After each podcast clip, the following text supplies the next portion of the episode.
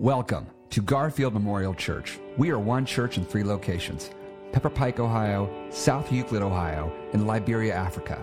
Together, we seek to widen the circle through our core values of diversity, safety, authenticity, growth, and forgiveness. To learn more about Garfield Memorial Church, visit our website at And now, may you be blessed and inspired by our weekly podcast of the message from the 10 a.m. Sunday morning Mosaic worship service. Garfield Memorial Church, widening the circle.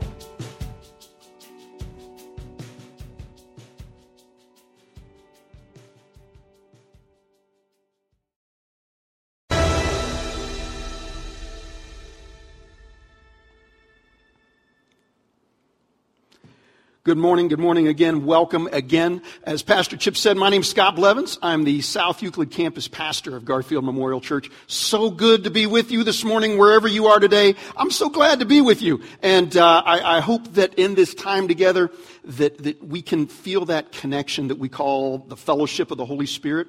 You know, our situation isn't a whole lot different in some respects than the early Christians, the early followers of Jesus. They didn't have big buildings to gather in. They often worshiped and gathered in homes. And, and, and Paul, who was known as the greatest of evangelists and was, who started so many different churches, was not there physically present with most of them, well, with none of them was he present all the time, but he would write these letters, and then people would take the letters from house to house to house, from church gathering to church gathering to church gathering, and read them, and, and they got the word that way. So it's, it's a lot like that, except rather than, you know, you getting the word today through a piece of parchment that someone carries to your house, uh, you're getting it through the interwebs and the internet and, and all of these different kind of amazing electronic and digital age stuff that we have today. So, so God bless you you today. As also as Pastor Chip said, we are continuing in the series Between Two Gardens. And today we're talking about, we want to explore this question, what, where is the hope? Is there hope for people like me, maybe like you as well, when we find ourselves outside the garden? Uh, the truth is, is Jesus was outside the garden at one point, and and and some amazing things happened in the garden, but some amazing things also happened right outside the garden. We're going to jump right into it today. I want to look at the chapter 19 of the Gospel of John. John 19 verses 41 to 42. And, and it's, it's, John says, now there was a garden in the place where Jesus was crucified. And in the garden there was a new tomb, which no one had ever been laid. And so, because it was the Jewish day of preparation and the tomb was nearby, they laid Jesus there. What I want to highlight right now is that there was a garden in the place where Jesus was crucified.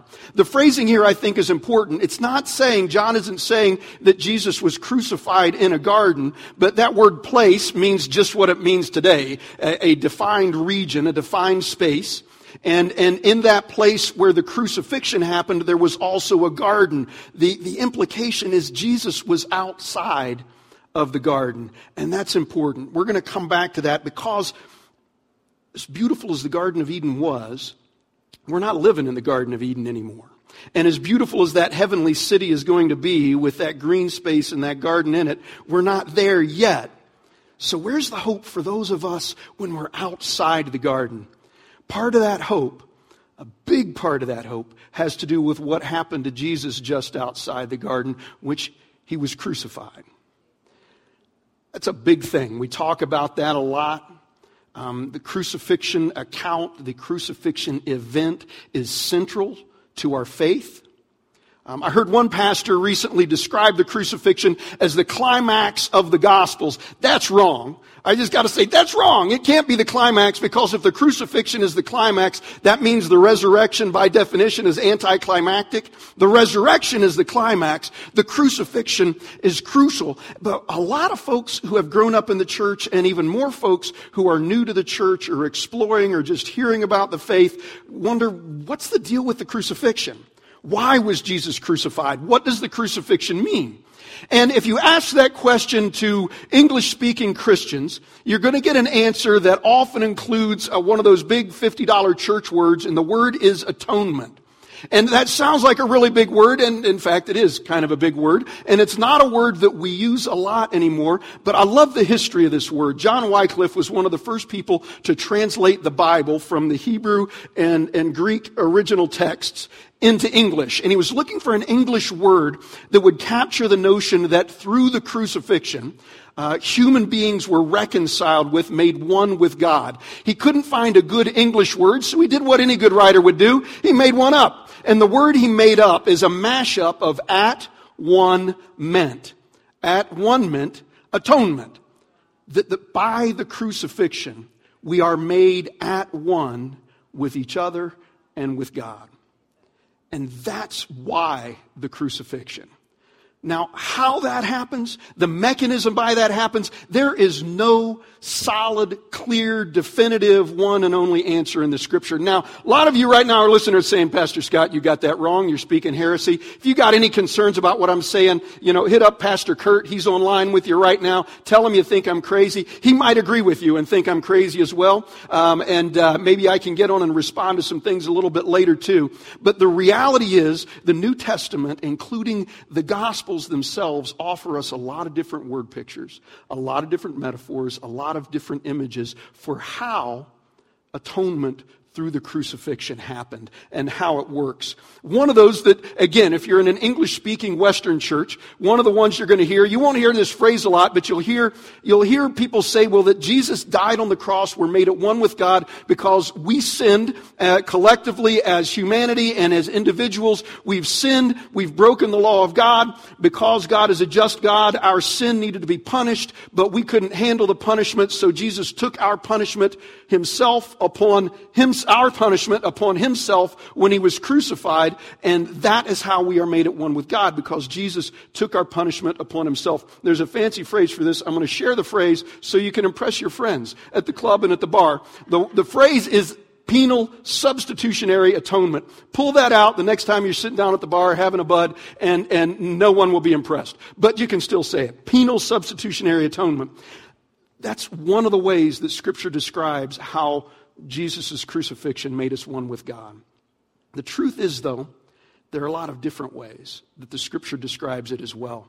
And a lot of folks that are new to the faith and a lot of folks that have grown up in the faith really struggle with this penal substitutionary atonement. It's not uncommon to hear someone ask, So you're telling me that a loving God who commands us to forgive freely couldn't forgive us until he tortured his son to death? That's a legitimate question. That's a legitimate question, but don't let that question keep you from experiencing the power of the crucifixion.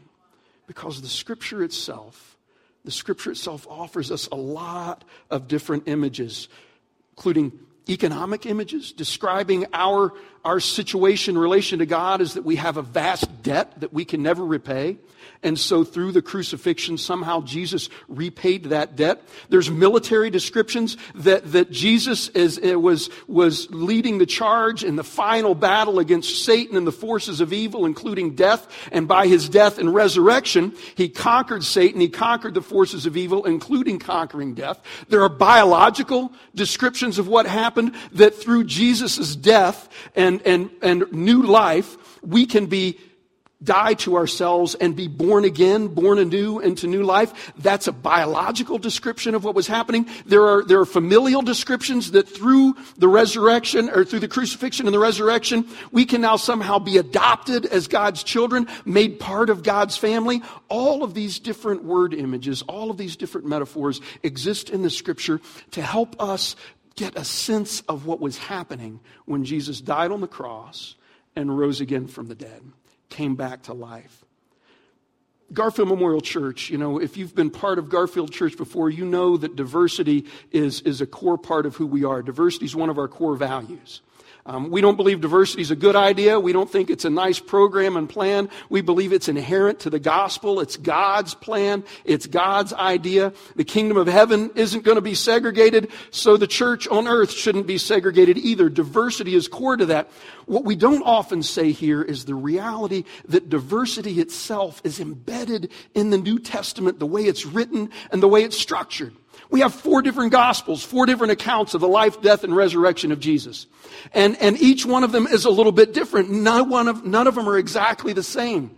And, and there were movements early in the church to say, you know, this is kind of embarrassing. We've got four different stories. They don't always line up. Let's just make one story where everything lines up and there's no contradiction. There's no confusion. And, and they call that harmonizing the gospels. And the church rejected that notion.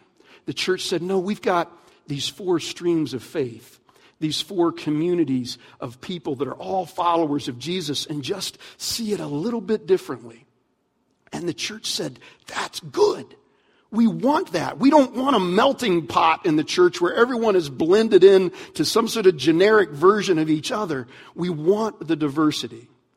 And part of that diversity is diversity in understanding the meaning and the power and the operation of the crucifixion and the resurrection of Jesus. Again, for some of you, you're thinking, oh, Blevins, you're way out of line here. This is crazy. There's just one right answer. Hit Pastor Kurt up. He can talk about it with you. He'll probably agree with you that I'm crazy. But it's the Bible.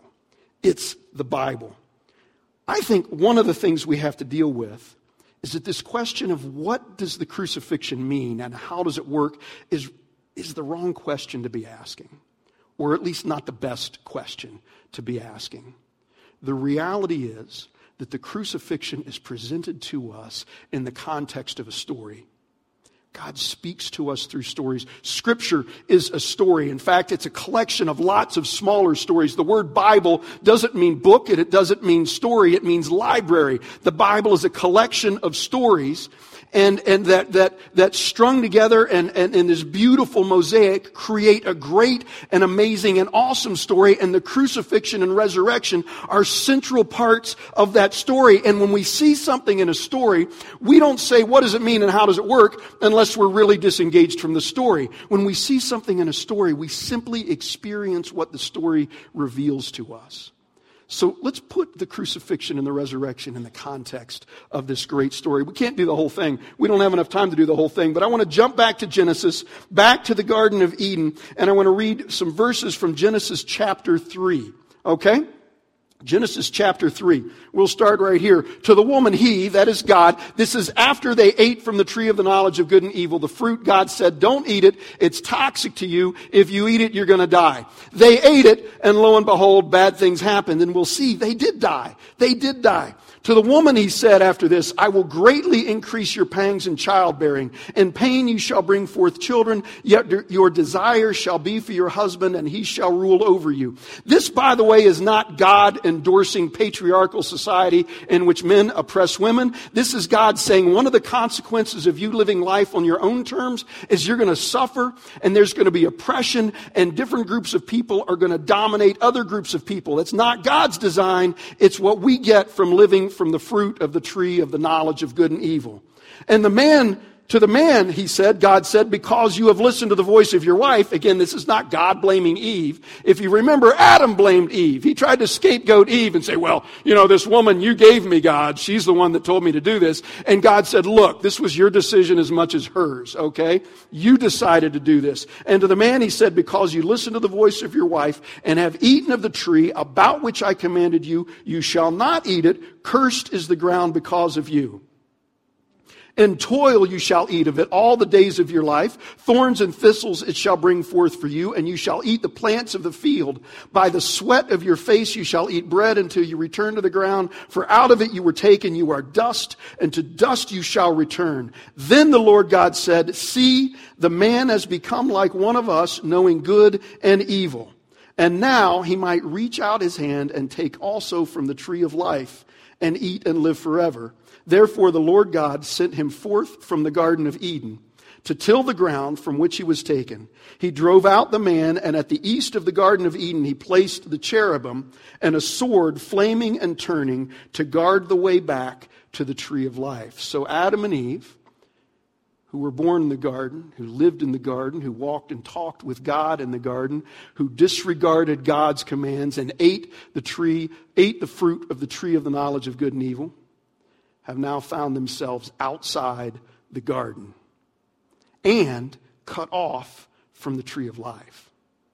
You see, they did die. They just became the walking dead. I preached that a couple weeks ago. You can find it online if you want to. I'm not going to repreach all of that today. But, but they became the walking dead and passed that death onto all of us.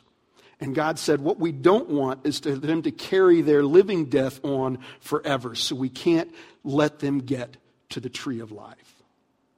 And he cut them off from the tree of life and cut us off from the tree of life. It was still in the garden we were outside the garden.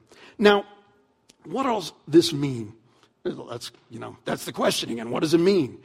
Why is this here? What do we see? And again, in a story, in a story, the storyteller presents certain facts not just because they happen, but because the storyteller wants us, wants to show things to us, wants to reveal things to us. You can watch any movie. For some reason, the movie The Joker keeps coming to mind. Don't let your kids watch The Joker. But Arthur Fleck, in that, we keep seeing him over and over again checking his mail and there's nothing in his mailbox over and over and over again. Who doesn't get any mail at all? Everyone gets junk mail if nothing else. Arthur Fleck got nothing. Why does the author, or why did the director and the storyteller have us see that? They were revealing to us that for Arthur, he wasn't even sure he existed.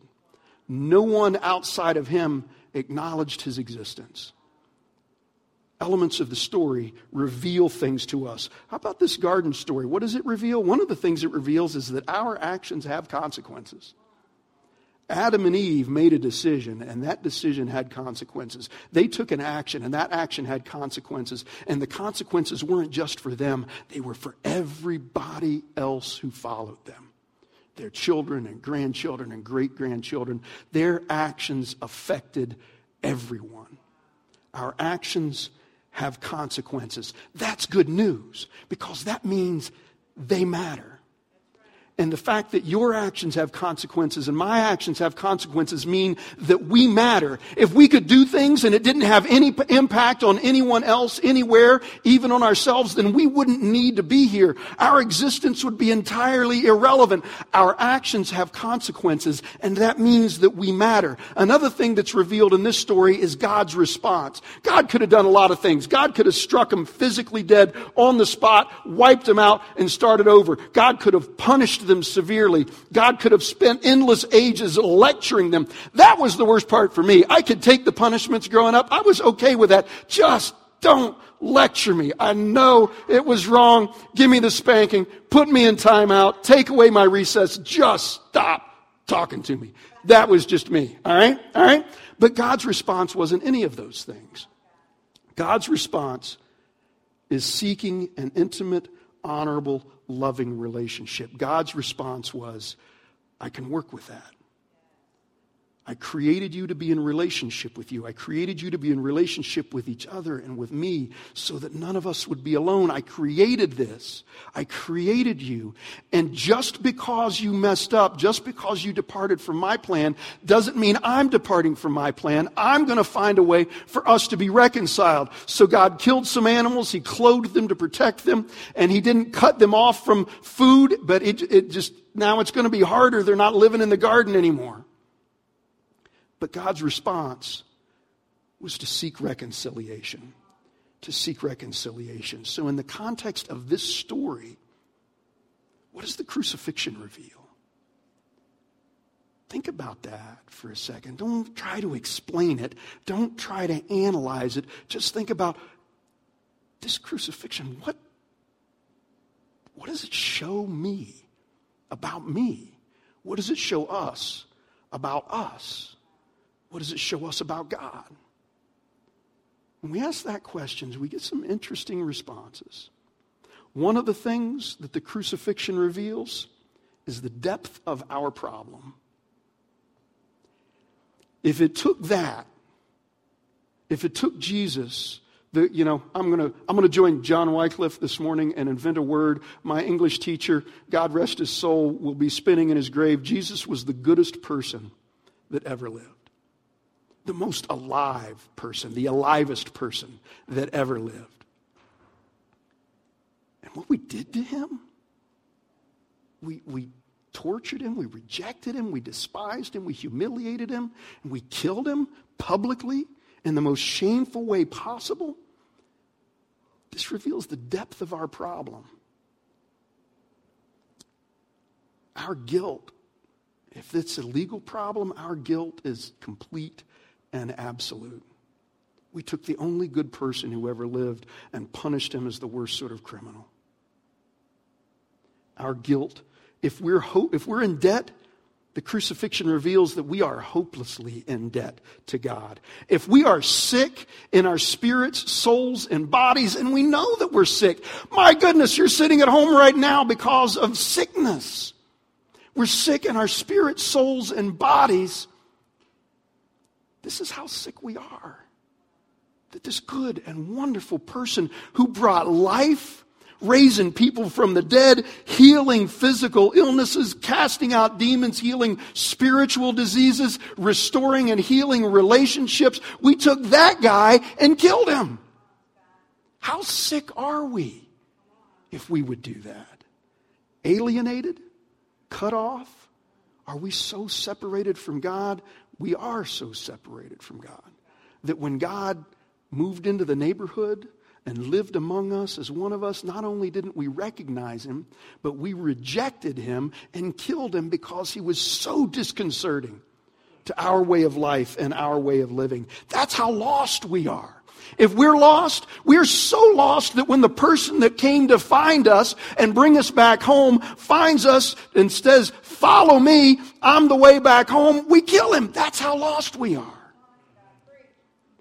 Enslaved? enslaved.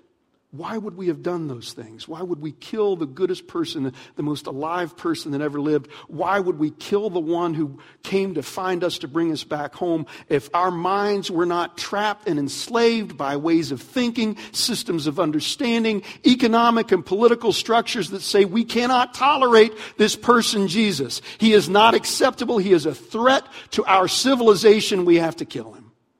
That's how enslaved we are. And we're shamed. We're shamed by all of this because God came to us face to face and we rejected him. We stripped him naked and hung him on the cross on the side of the road so people walking by could mock him and ridicule him and laugh at him and despise him. That's how shameful we have become. And if you, say, I didn't do any of that, Pastor, I'm more like Mary. She was there. She followed Jesus all the way. She loved him. She didn't abandon him. She didn't reject him. She didn't betray him. She was right there. Yes, she was right there, and she was absolutely powerless to do anything about it. So even if you can say none of those other things fit me, you're just as powerless as the rest of us to stop this kind of evil from happening. Why?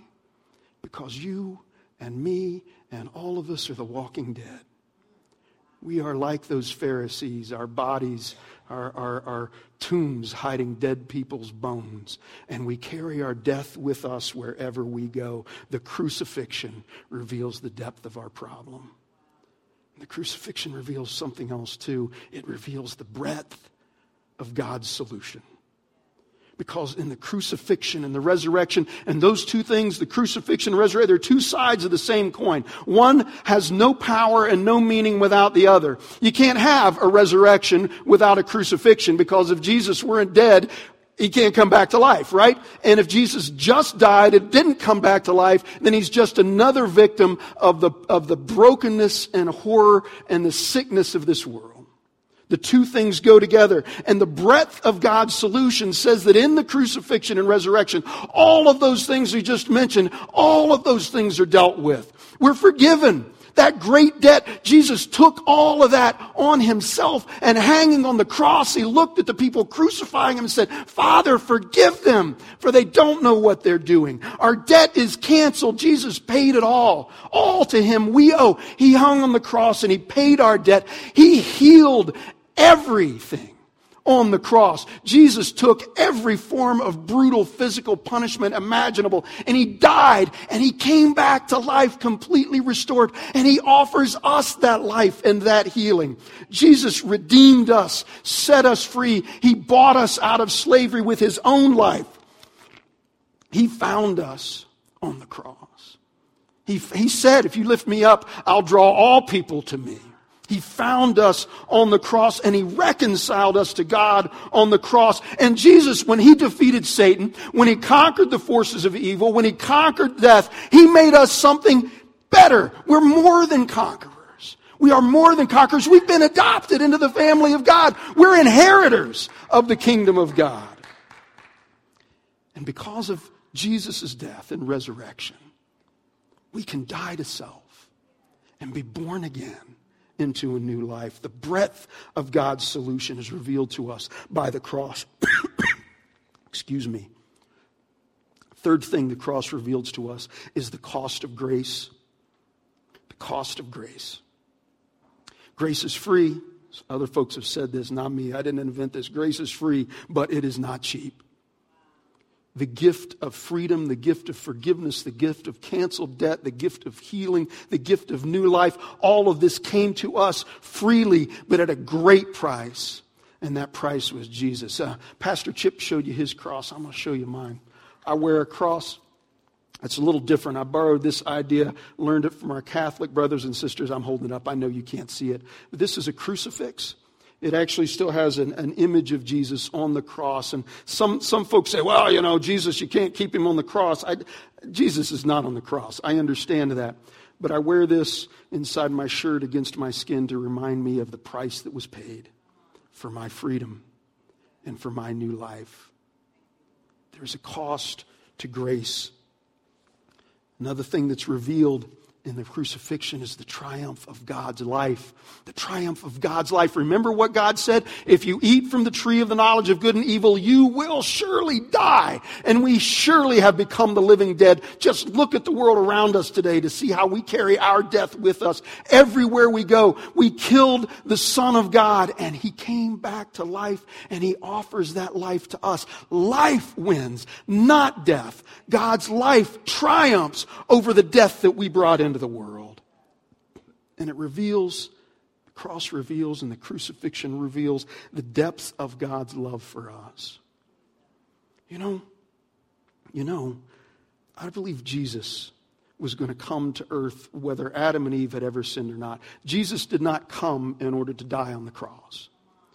Jesus came to woo us back to him and to his Father. He is our husband waiting for us. We are wandering in the wilderness seeking other ways to find satisfaction and pleasure and hope. And Jesus came. He came. He was going to come anyway. He was going to come anyway. And we rejected him. We turned away. And Jesus came anyway. Knowing what we had become, knowing how lost and broken and sick we were, Jesus came anyway, knowing we would kill him. And he came willing to forgive, willing not to punish, but to die, even to die, to draw us back to Him and to our Father, to show us and be the way back home. The cross reveals the depths of God's love to us. There's one other thing this morning that I want to highlight that the cross reveals. There are other things. Read through the New Testament. You can find it in the Bible. It's the second, you know, it's the last third of the book. You can find it online. You can find hard copies. It's a great book. Read it. Start with the Gospel of Matthew. It's a great place to start. One of the things that the crucifixion reveals to us is that the story is open ended. That how we respond is how the story ends for us. Remember, our actions have consequences. We matter. You matter. Gospel of Mark is an extraordinary little book. The, in, the, in your Bible, if you've got an English Bible right now, you probably have one that has three different endings to the Gospel of Mark. The original ending is that the women who came to find Jesus found the tomb empty and ran away scared. And that's the end. That's the end of the Gospel of Mark. One of the things Mark is telling us is that our response is the real end of the gospel. How we respond matters. Beethoven. This is one of those stories. I don't know if it's a story story or a historical truth or, or just a really cool story. I, I do know it's a truth story. There, whether it's historical or not, there's truth in it. The story is this, that, that Beethoven sat down to give a, uh, a recital to a group of people and he played one of his amazing piano orchestrations. I'm not a music guy. I'm using all the wrong terminology. Craig McGahy, please forgive me. Played this great piano piece. And at the end, he stood up and he bowed, and everyone clapped and responded favorably. And then someone raised a hand and asked, Herr Beethoven, what does that song mean? And in response, Beethoven sat down and he played the song again. See, it's not the right question to ask. It's not the best question to ask, at least. The best thing we can ask about the story of the crucifixion is will I receive it? And then how will I respond to it? You know what I'm talking about, even if you don't know what I'm talking about. Because you know the last time you went to a movie and you didn't receive the movie, you know what happened. You lean back, you've probably watched one on Netflix or Prime or whatever, you know, since this whole Corona thing started, and you lean back and go, this is just dumb. No one would ever do that. That kind of situation is preposterous. This is ridiculous. No one talks that way. This, and you start nitpicking at little things like, you know, they got the wrong kind of tires on the car. That's for a friend of mine out there who told me that about a movie he watched recently that the tires didn't match the year in which the movie was set. Good for you. You're not receiving the movie.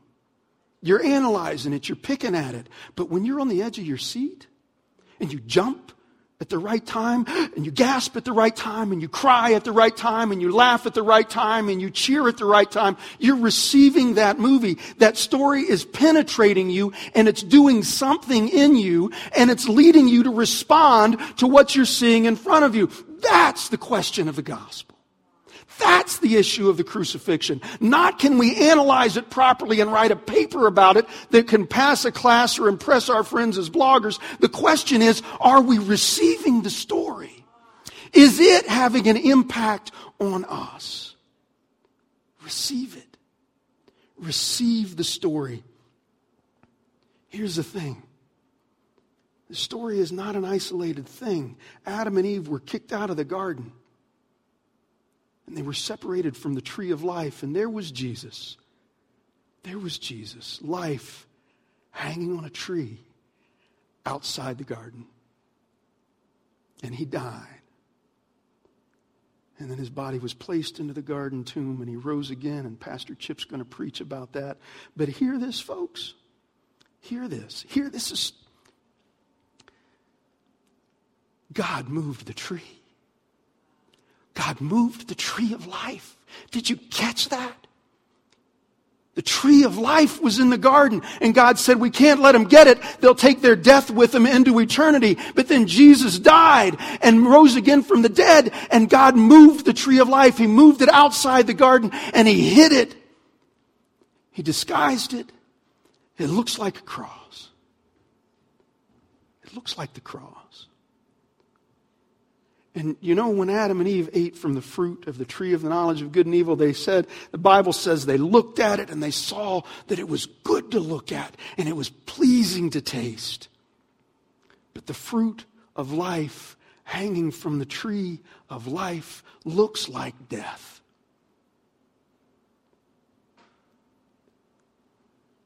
If you have time to do anything this week, Take time to read, to hear, to listen to, to receive this story. And let it do in you what the author, God Himself, wants to do in you through the story. Let it move you to respond. If you're angry, if you're joyful, if you're jumping up and down in praise, if you're still just confused and wondering, let it penetrate you and respond to it. And when you're able, go to the tree of life. Lay down your life. Be willing to die to yourself. And reach up and touch the fruit of the tree, which is Jesus himself. And receive him in Jesus' name. Amen. Amen. Amen.